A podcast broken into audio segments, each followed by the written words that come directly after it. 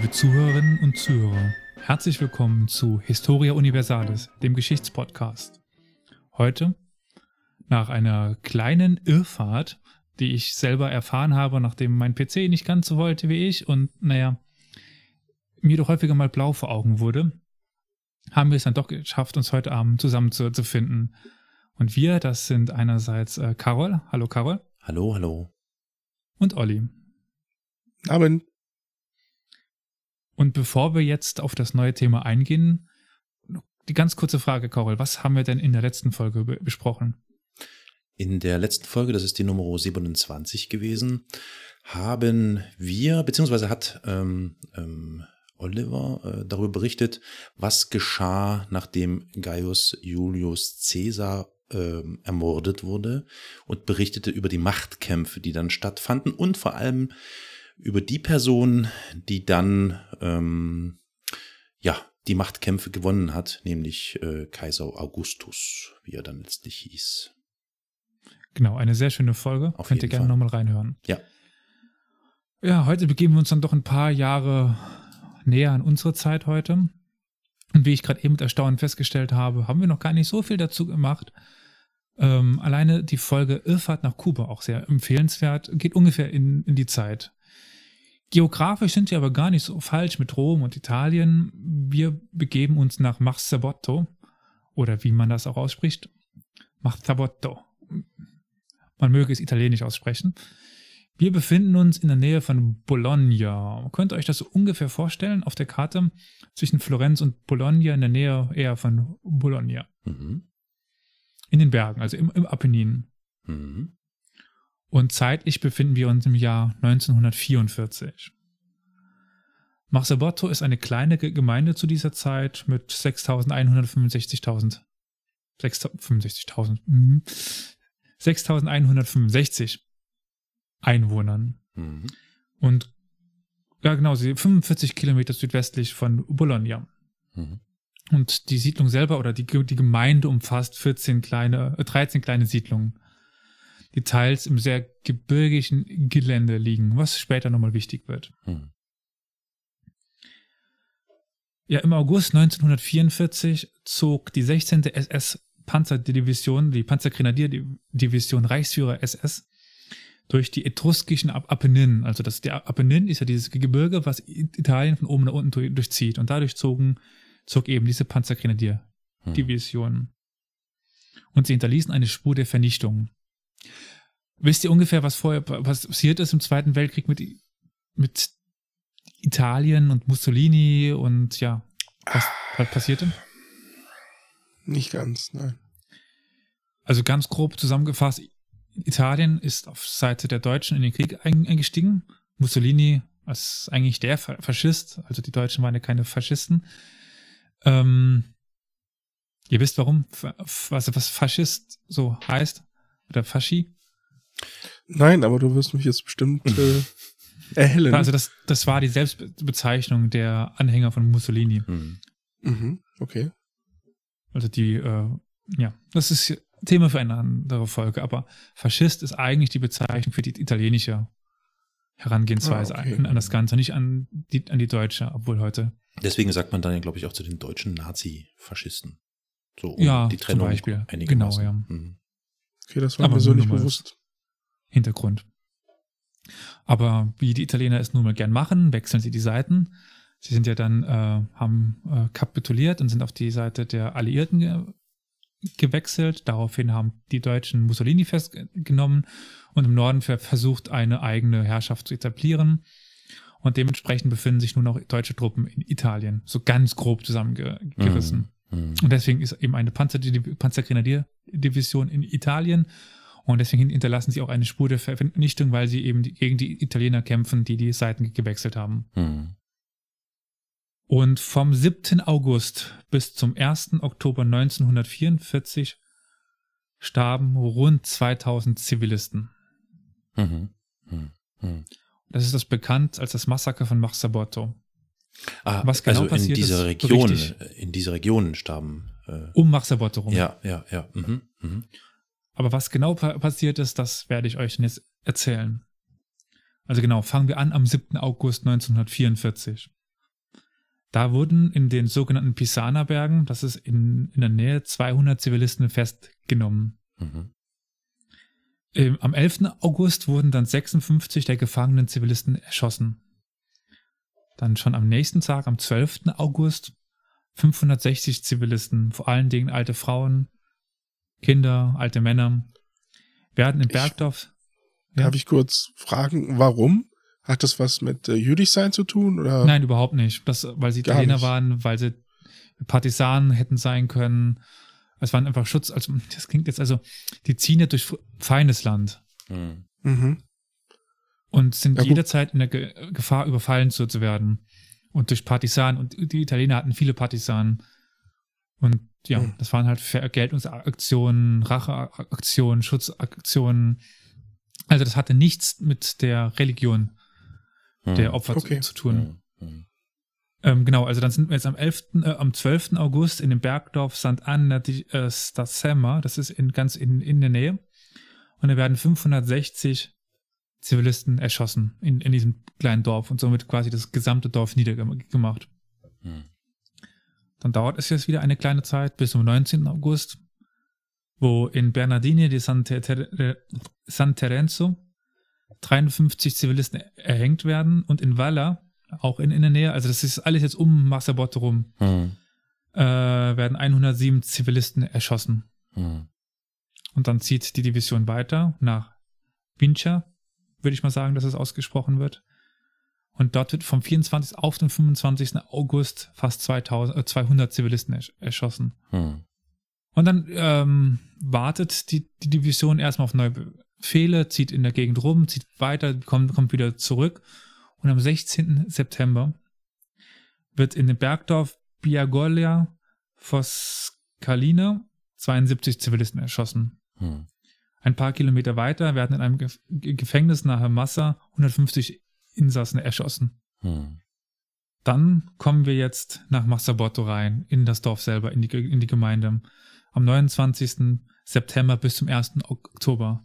Da werden um Massabotto her herum äh, 770 Zivilisten erschossen. Mhm. Vor allen Dingen Frauen und Kinder, die sich nicht mehr retten können. Mhm. Aber auch eine große Zahl von Partisanen, die eben in dieser Gegend auch ein Nest hatten. Mhm. Warum kam es jetzt eigentlich zu dieser Häufung, was äh, Olli schon so ein bisschen angedeutet hat mit, mit, mit seiner Frage? Und zwar im Vorfeld dieser Operation der SS-Panzer äh, Grenadiere gab es gehäuft Überfälle der Stella Rosa. Das ist eine Partisanenorganisation in der Gegend gewesen. Mhm. Und die waren unter dem Kommando von Mario Lupo Mussolesi. Nicht Mussolini, Mussolesi. Ähm, es gab aber auf diese, äh, auf diese Partisanenaktion keine direkte Aktion der SS oder der äh, Wehrmacht. Es wurde also geplant. Also von langer Hand, von hohen Tieren geplant, was sollte jetzt darauf passieren. Mhm. Also kann man schon eigentlich von einer Vernichtungsaktion sprechen. Mhm. Und diese Vernichtungsoperation, Fragezeichen, wird dann eben der 16. SS-Panzergrenadier-Division übergeben. Und die war schon zu dieser Zeit in Mittelitalien äh, zur Partisanenbekämpfung. Mhm. Also es ist an, ähm, ja, wie das äh, in, in den Kriegszeiten und vor allem auch von Seiten der Nazifaschisten nicht unüblich war, ist es letztlich natürlich auch ein massiver Demoralisierungsversuch, oder? Mhm. Das Ähm, macht keinen Sinn. Ja. ja, natürlich, klar. Also Frauen und, Kinder dann auch noch. Das ganz genau, ganz genau, ja. Und ähm, ja, letztlich ist das eben für alle dann auch das Zeichen, dass ja, also die Zusammenarbeit, gibt. genau, also überhaupt das, die Zusammenarbeit mit irgendwelchen Partisaninnen und Partisanen äh, führen unweigerlich zum Tod und eigentlich auch darüber hinaus. Also alle, die überhaupt in diese Region, das ist echt ähm, ja ein Massaker tatsächlich. Mhm. Und die erwähnte Stella Rosa wurde eben um Marsabotto rum vermutet. Hm. Deswegen wurde die Panzergrenadierdivision dorthin geschickt. Hm, hm, hm. Ja, in Massabotto selber war, die wichtigst, war der wichtigste Trupp der SS-Division die SS-Panzeraufklärungsabteilung 16 unter dem Kommando von SS-Sturmbannführer Walter Reder. Aber des Weiteren stehen vier Kompanien bereit. Ähm, die erste unter SS-Obersturmführer Wilfried Segebrecht, die, die zweite unter SS-Obersturmbannführer Werner äh, Stilat, die dritte unter SS-Obersturmbannführer Fritz Schmidtkons und die fünfte äh, Division unter äh, Max Saalfrank. Hm. Hm. Und mindestens drei, vier äh, Kommandeure äh, entstammten der sogenannten SS-Totenkopf-Division. Hm. Aber es gab auch viele einfache äh, Soldaten in Reihen der Divisionen. Hm.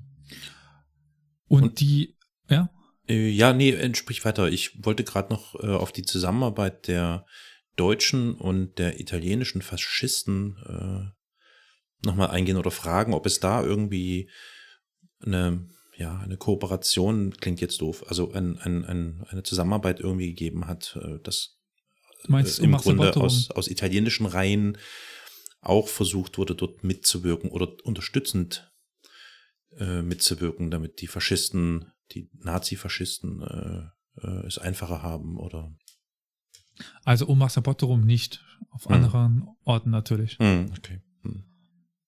Ja. Die Soldaten selber stellten sich vor allen Dingen aus den Jahrgängen 1925 und 26.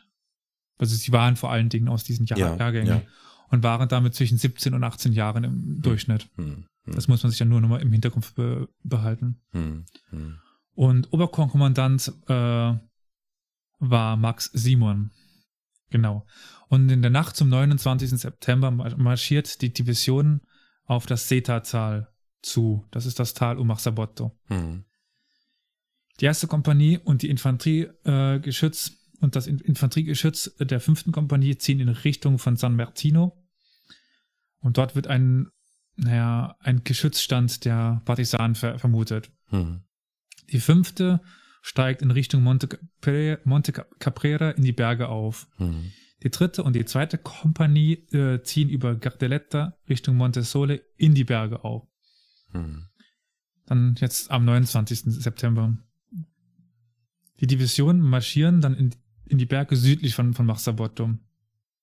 Es kommt immer wieder zu Feuergefechten mit Partisanen und auch SS-Soldaten sterben. Und im Verlaufe des Tages wird auch deren Anführer, der eben erwähnte Mussolesi, erschossen. Hm. Hm. Bei Capdotto äh, werden von der ersten Kompanie circa 50 Frauen und Kinder erschossen. In San Gio- Giovanni werden von der fünften Kompanie circa neun, also es werden 49 Zivilisten zusammen, zusammengetrieben und erschossen. Hm. Die dritte Kompanie treibt in Carsalia rund 100 Zivilisten zusammen und tötet durch Maschinen und tötet sie durch Maschinengewehrfeuer und Handgranaten. Hm. Die zweite Kompanie steigt bei Mu- Murase in, in die Berge und ließ 40 Zivilisten, die vor Ort waren, in, in Ruhe. In Skope kam es aber zu einem Zusammenstoß mit Partisanen, wobei 10 Zivilisten erschossen wurden. Hm. In Serpiano angekommen, wurden 50 Zivilisten in eine Kapelle gesperrt und größtenteils durch Handgranaten getötet. Hm. Und über den weiteren Tag kommt es zu kleinen weiteren Massakern. Hm. Am Abend des 29. Sep- Septembers lagen, lagen 550 Tote am Monte Caprera und Monte Solo. Das sind die beiden Berge um, um Marsabotto rum. Hm. Die SS-Division bezog Quartier und plante wahrscheinlich für die nächsten Tage weiter auf die Zivilisten zu zielen und nicht auf die Partisanen, die aber so ausgeräuchert werden sollten, sage ich jetzt mal in Anführungszeichen, so aus den Bergen herausgetrieben werden sollten. Hm. Hm. Darf ich kurz nochmal dazwischen Natürlich. äh? Du hast eben kurz erwähnt, dass sie eine Gruppe in Ruhe gelassen haben. Ja. Weißt du zufälligerweise den Grund? Nein, Okay. nicht so gefunden. Schon sehr seltsam. Da, ja, Glück für die natürlich, aber doch sehr seltsam. Mhm. Also Eine Schneise dahin- dadurch. Ja, bis dahin kein Dorf ausgelassen und dann ein Dorf, oh, euch machen wir nichts. Keine Ahnung. Okay. Was ich glaube ich auch, also was sicher auch erwähnenswert ist, ist, dass es ja eigentlich so diese, äh, diesen Bezug hin zu den Männern gegeben hatte. Ne? Das spricht, dass Frauen und Kinder oder Alte äh, ja eigentlich verschont geblieben sind. Und ja. Ähm, ja, also so, das ist ja so dieser Kodex oder wie, auch oder die Vorgehensweise, die reguläre, so, ja. genau, genau. Und das ist ja hier, also wahrscheinlich noch in ganz anderen Gebieten und in anderen Regionen, aber hier ist es natürlich ganz offensichtlich so, dass das vollkommen irrelevant war. Hm. Ja, ja. Genau. Hm. Das, also das Geschlecht war egal. Hm. Dann befinden wir uns ja mittlerweile jetzt am 30. September. Und am 30. werden rund 100 Zivilisten um den Monte Sole herum erschossen. Aber groß passiert nichts weiter. Hm. Und am Abend gilt die Operation als beendet. Hm. Am 1. Oktober werden dann 50 Männer, die als zu alt oder zu invalide für Zwangsarbeit äh, galten, erschossen. Und sofort setzt die Verschleierung der Massaker ein. Das erste Fallschirmbataillon meldet schwere Kämpfe aus der Gegend. Sämtliche Häuser sind zu Festungen der, der Banditen ausge, ausgebaut worden. Aber es fallen nur neun deutsche Soldaten, was nicht auf schwere Kämpfe deutet. Ja.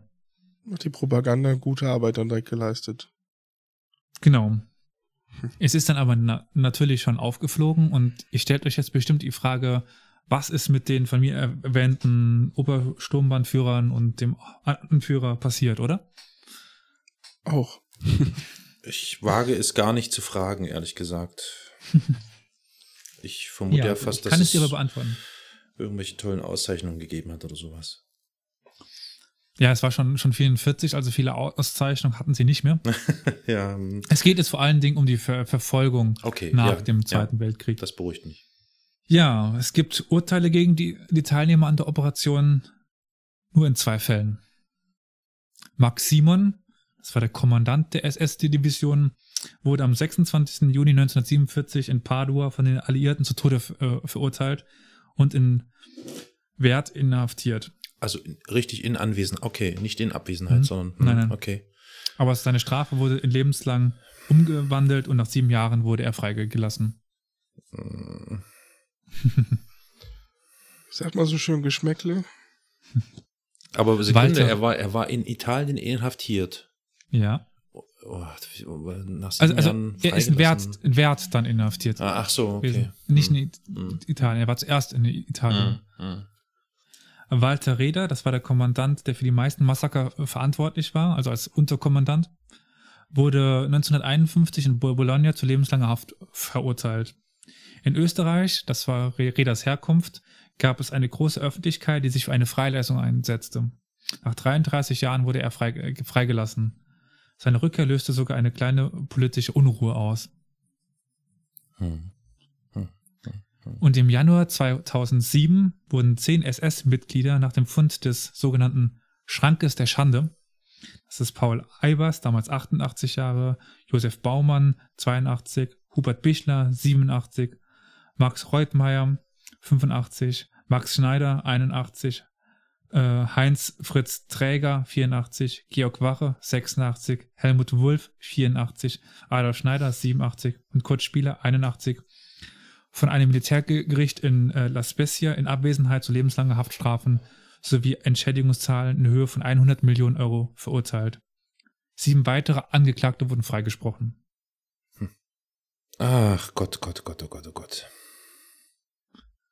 Ja, das war das sogenannte Massaker von Marsaborto. Wenn, wenn, wenn ihr gestattet, ich habe hier ähm, aus äh, einem Buch von Renato Giorgi, äh, Marzapotto Parla heißt das, noch einige Zeitzeugenberichte. Es gab also ja tatsächlich Gerne. noch einige äh, Überlebende, mhm. die durch irgendwelche glücklichen Fügungen äh, diesem äh, schrecklichen, grausamen äh, Tötungsaktionen entkommen sind. Ich würde da gerne mal vielleicht ein paar wiedergeben. Ich muss mal, äh, ja, Sekunde. Ich, ich, äh, du hast vorhin über äh, ich glaube, naja, ja, doch, du hattest das zahlenmäßig erwähnt. ähm, es ging um die Ortschaft Cassalia. Mhm. Äh, das war am 30. September. Und dort gibt es ähm, zum Beispiel folgende Schilderung. In Cassalia hörten wir die Schüsse der Deutschen immer näher kommen. Wir konnten den Rauch der in Brand gesetzten Häuser sehen. Niemand wusste wohin und was machen. Letztendlich flüchteten wir in die Kirche. Als die Deutschen dorthin kamen, hatte ich Angst, ihnen ins Gesicht zu sehen. Sie schlossen das Kirchentor und alle im Inneren schrien vor Entsetzen. Wenig später kamen sie zurück und führten uns zum Friedhof. Wir mussten uns vor der Kapelle aufstellen. Sie platzierten sich in der Hocke, um gut zielen zu können. Sie schossen mit Maschinenpistolen und Gewehren. Ich wurde von einem Maschinengewehr am rechten Oberschenkel getroffen und fiel ohnmächtig zu Boden. Ähm, das äh, schilderte zum Beispiel Elena äh, Rogier, äh, spreche ich jetzt hoffentlich richtig aus. Und ihr ist es dann ähm, gelungen, äh, ja, durch diese Ohnmacht quasi als tot zu gelten und das zum Beispiel zu überleben.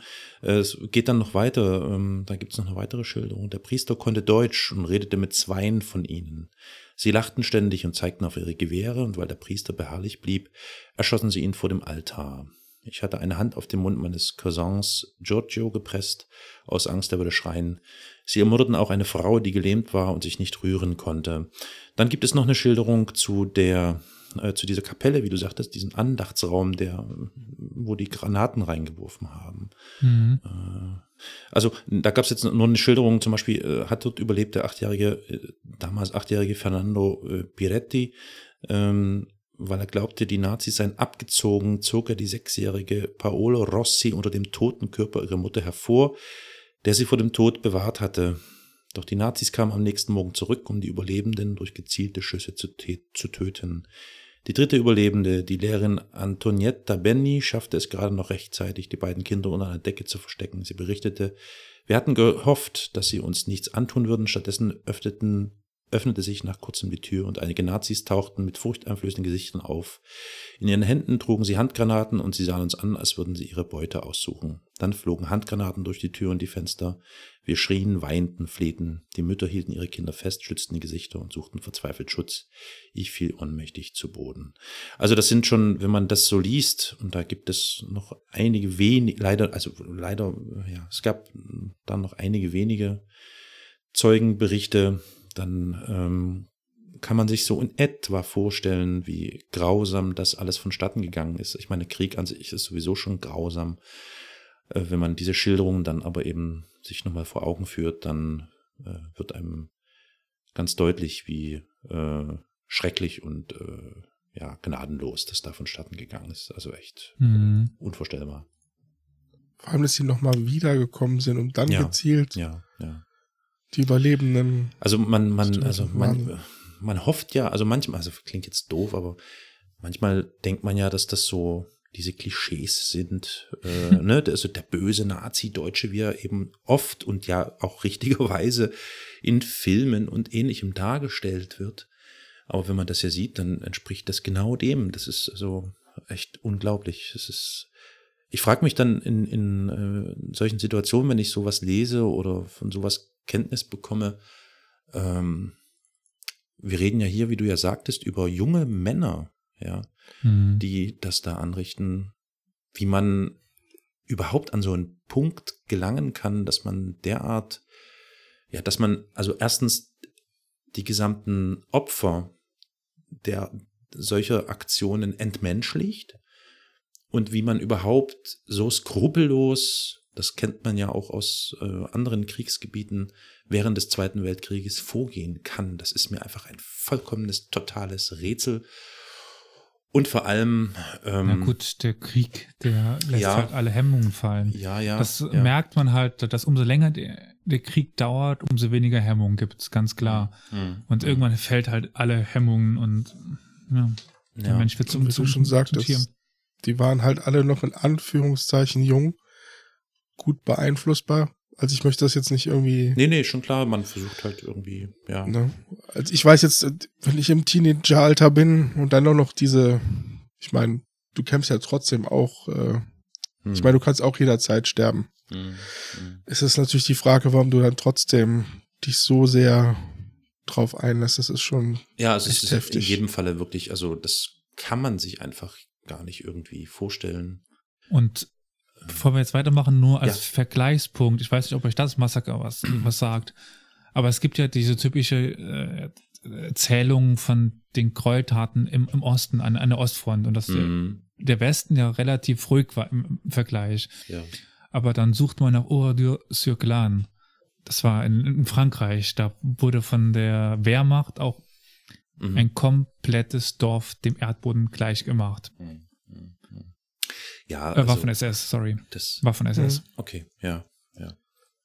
Also das ist schon wirklich, und das führt mich dann immer wieder an diesen Punkt nach der, nach dieser Schuldfrage der Deutschen, ne? Also, also es wird ja dann immer, also nicht immer, aber es wird ja dann doch hin und wieder dieser Versuch, von wegen, wir hatten ja keine Ahnung gestartet und so, und das ist alles so surreal. Es ist also wirklich aus der Ferne betrachtet und wahrscheinlich, wenn man da drinnen steckt in einem Krieg sowieso nochmal, aber es ist einfach unvorstellbar und surreal.